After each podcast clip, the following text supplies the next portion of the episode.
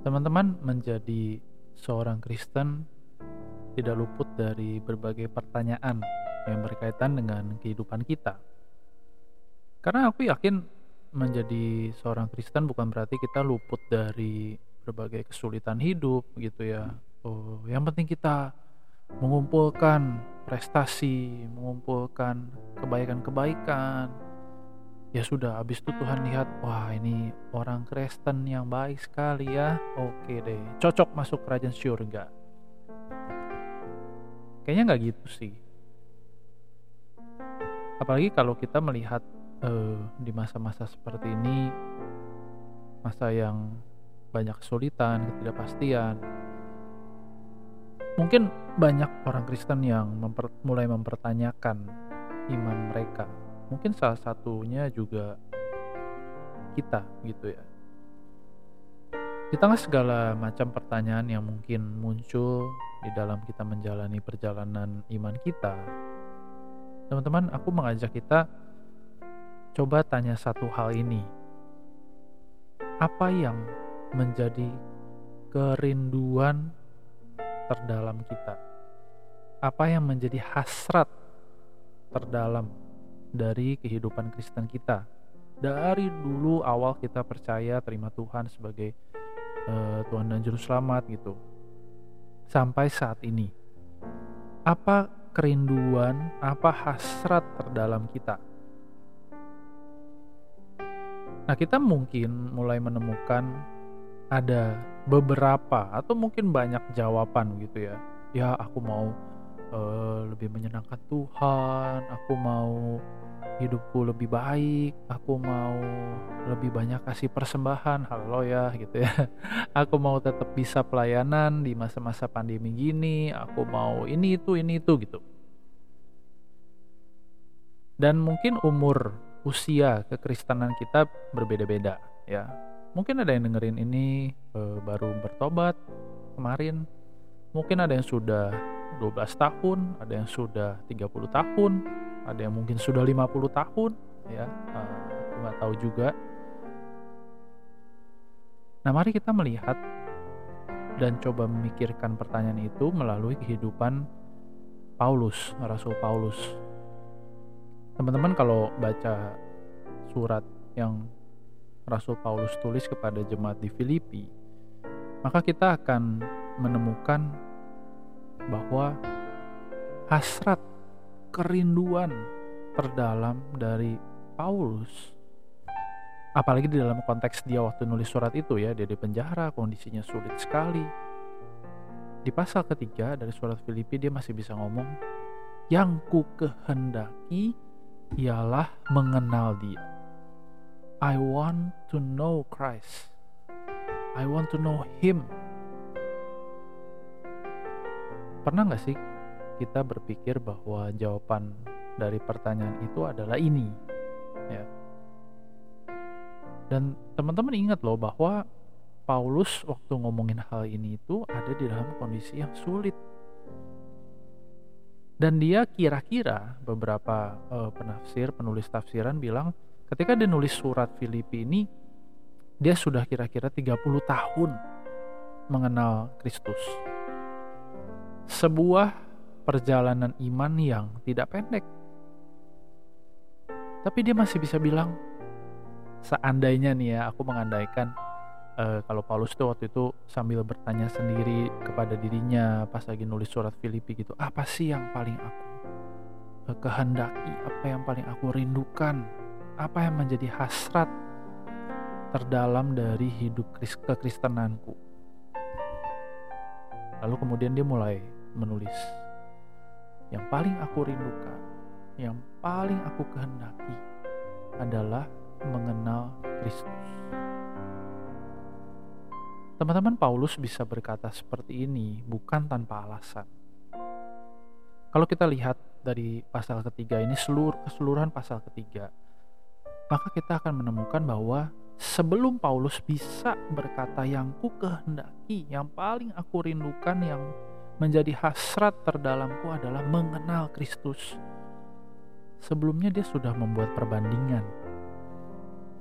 Teman-teman bisa lihat perbandingan seperti apa yang Paulus buat gitu ya apalagi waktu itu kalau kita lihat pasal 3 nih ya dia seperti sedang bukan seperti lah ya terlalu menganggap enteng firman Tuhan saya maaf ya Paulus itu sedang menasehati jemaat di Filipi untuk berhati-hati terhadap anjing-anjing, pekerja-pekerja jahat, penyunat-penyunat palsu, orang-orang yang berusaha memberikan kemasan duniawi kepada kekristenan, kira-kira begitu.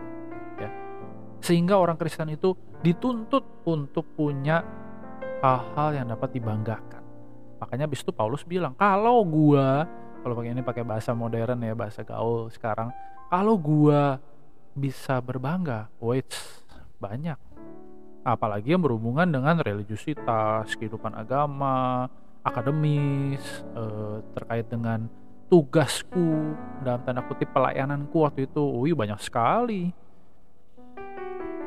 Dan mungkin kita juga pernah atau mungkin saat ini kita sedang mencoba menyusun kebanggaan-kebanggaan itu. Prestasi-prestasi itu. Teman-teman, kita bisa sebutkan banyak hal. Kalaupun sedikit, tapi kita bangganya setengah mati, kita juga bisa membanggakan hal itu. Mungkin seperti Paulus, kita bisa berbangga bahwa kita adalah seorang yang sangat tekun mempelajari firman Tuhan. Paulus juga gitu, dia bilang gue orang Farisi men, Gak cuma firman Tuhan, itu Taurat semua dari A sampai Z yang kalau nggak salah 600-an butir itu gue hafal dan gue lakukan semua. Apalagi masalah latar belakang keluarga, wis Paulus orang Ibrani asli dia bilang dari suku Benyamin, salah satu suku yang terkenal dari 12 suku ya kan. Kurang bangga apa dia? Bahkan dia bisa membanggakan, dulu gua nih penganiaya jemaat yang salah. Nah kita bisa, mungkin kita bisa membuat hal yang sama begitu. Dan kita mulai, mungkin kita ada yang bertanya, loh terus apa salahnya dengan itu semua? Nah salahnya adalah ketika kita tidak membandingkan itu dengan alasan Kenapa kita bisa jadi seorang Kristen? Kenapa kita jadi orang Kristen? Apa yang seharusnya menjadi kebanggaan kita sebagai orang Kristen? Nah, kemudian Paulus mulai membandingkan teman-teman hanya dengan satu. Menarik ya, dari sekian banyak prestasi itu, dia membandingkan dengan pengenalan dia akan Tuhan Yesus Kristus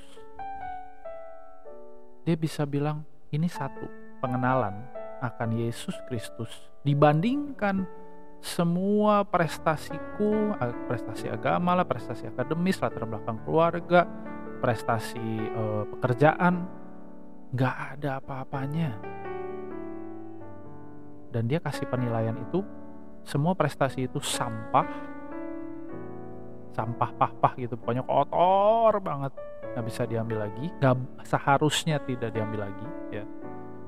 Dan pengenalan akan Yesus Kristus itu seperti sesuatu yang sangat mulia. Di dalam bahasa Inggris itu kan dikatakan the surpassing worth of knowing Jesus Christ my Lord. Itu jauh lebih berarti dibanding semua yang tadi. Semua yang lain itu sampah. Sebuah hasrat yang oh, mudah-mudahan aku nggak membuat kalian salah ngerti gitu ya dengan menggunakan kata ini. Sebuah hasrat yang radikal dan memang harusnya dipunyai oleh semua orang yang mengaku diri Kristen. Mengenal Tuhan. Terus menerus mengenal Tuhan. Karena teman-teman menjadi seorang Kristen tidak berhenti hanya mendengar mendengar tentang Tuhan, mendengar khotbah, mendengar mungkin podcast seperti ini. Aku yakin Paulus move, bergerak. Dari dia hanya dengar Yesus itu siapa sih orang ini jemaatnya aja tadinya gue bunuh-bunuhin gitu kan. gue tangkap tangkepin kemudian dia melakukan apa yang seharusnya dilakukan sebagai seorang Kristen. Seorang penulis buku Kevin Van bilang orang Kristen tuh harusnya tidak hanya dengar tidak hanya hear tapi juga do. Dan orang Kristen tidak hanya wake tidak hanya bangun tidak hanya hidupnya stop ketika eh bertobat terima Tuhan Yesus selesai amin haleluya. Tapi harus walking dia bilang dan aku kira ini adalah tepat di dalam kehidupan Paulus dan harusnya juga tepat di dalam hidup kita. Kita nggak hanya kenal Tuhan itu ketika kita bertobat kita merasa perlu keselamatan supaya aku dipindahkan dari neraka ke surga selesai. Terus kapan lagi kenal Tuhan? Nantilah ketika aku akan menghembuskan nafas terakhir gitu ya. Di tengah-tengahnya tidak perlu lah ya. Nah, teman-teman aku kira Paulus itu tahu betul urgensi dari mengenal Tuhan. Gak bisa hanya di awal kehidupan kita, kehidupan Kristen kita. Gak bisa hanya sekali-sekali, gak bisa hanya sewaktu-waktu, gak bisa hanya nanti tunggu mau meninggal. Tapi sepanjang hidup harus terus-menerus makin kenal Tuhan teman-teman mungkin ini bukan mungkin lah ya ini nggak nggak ditulis di dalam surat Filipi ini pasal 3 ini ya tapi aku mencoba menafsirkan secara teologis bahwa kenapa ya Paulus kok sampai pokoknya kita harus terus menerus makin kenal Tuhan seakan-akan nggak cukup apa gue misalnya dari firman Tuhan hari ini dari satu dua hari ini dari khotbah hari Minggu dari khotbah uh, persekutuan doa lah, dari khotbah persekutuan komisi lah, dari bimbingan sama mentor lah, segala macam dari KTB, nggak cukup apa? Nah ini bukan masalah aktivitas religius kita, ya, tapi bagaimana kita mengenal Tuhan itu sendiri. Apakah kita mengenal Dia sebagai Allah yang misterius? Allah yang kita tahu dia baik, dia benar, dia mengasihi kita, dia berkorban bagi kita, dia menyelamatkan kita, dia memberikan kita komunitas, dia membentuk kita menjadi gereja dan lain sebagainya.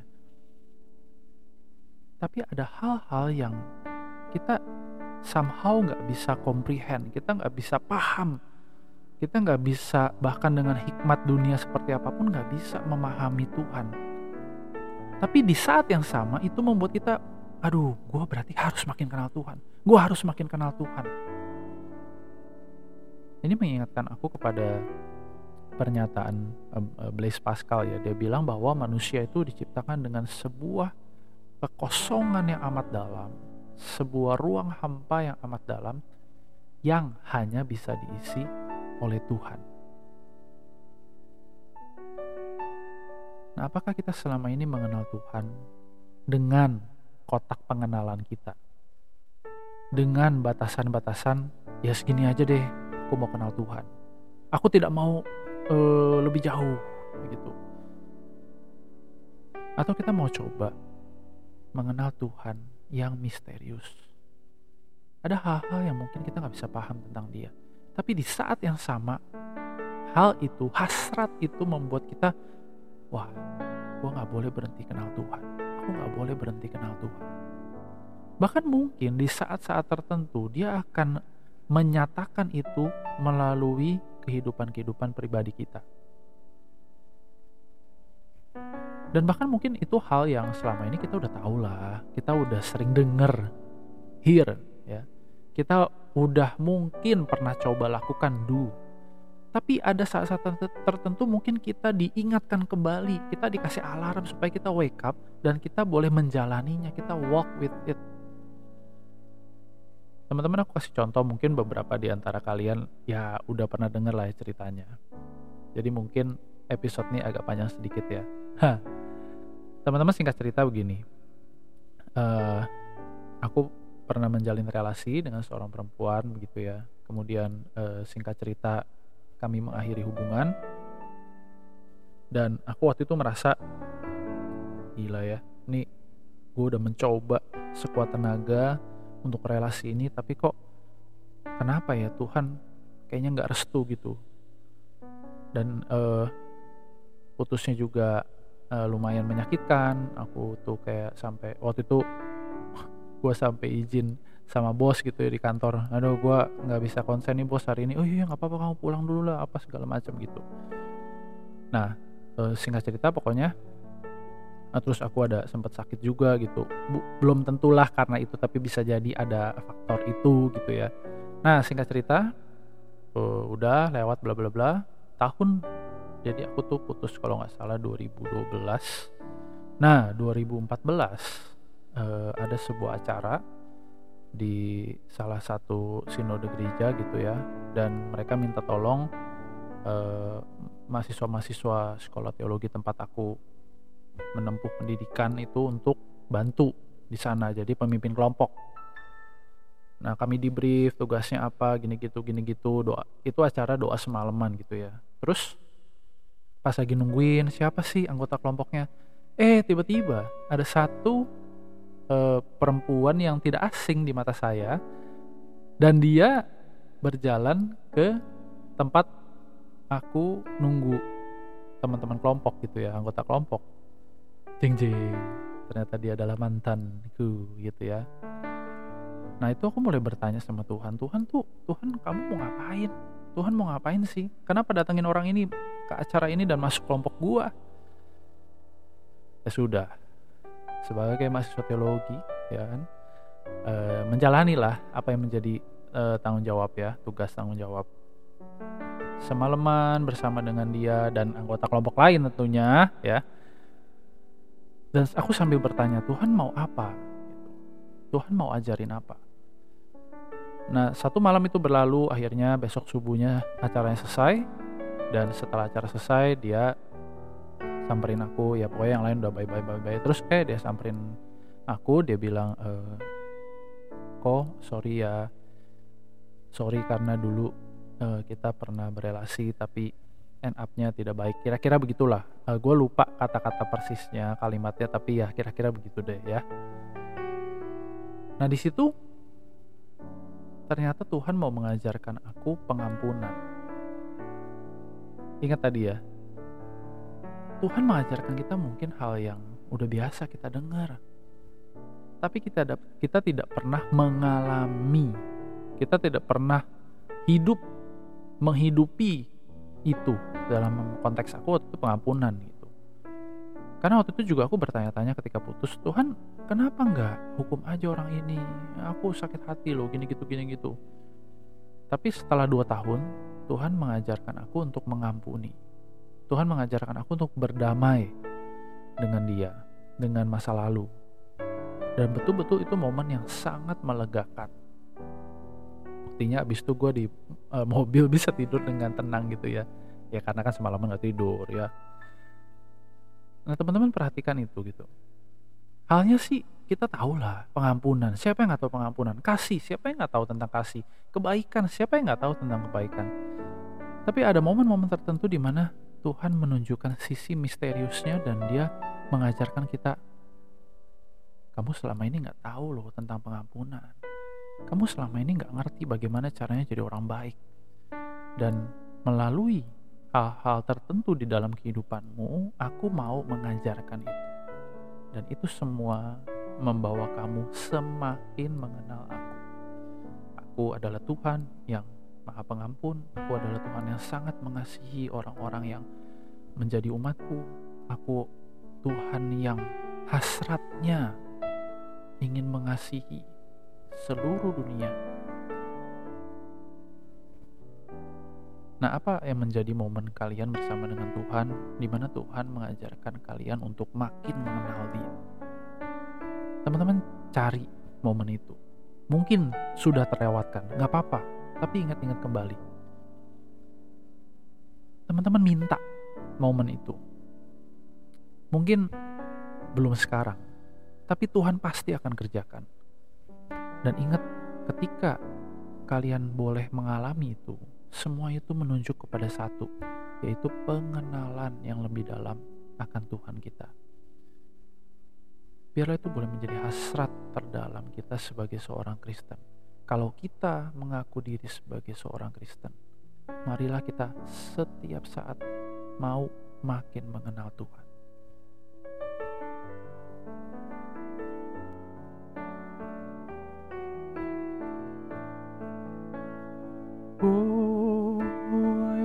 To know you more. Deep within my soul, I want to know you.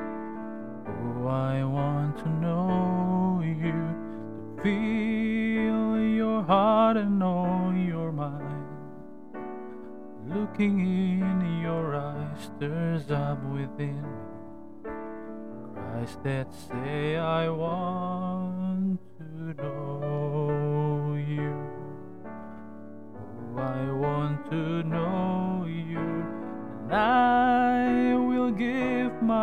final breath to know you in your death and resurrection. Oh, I want to know you more. Oh, I want to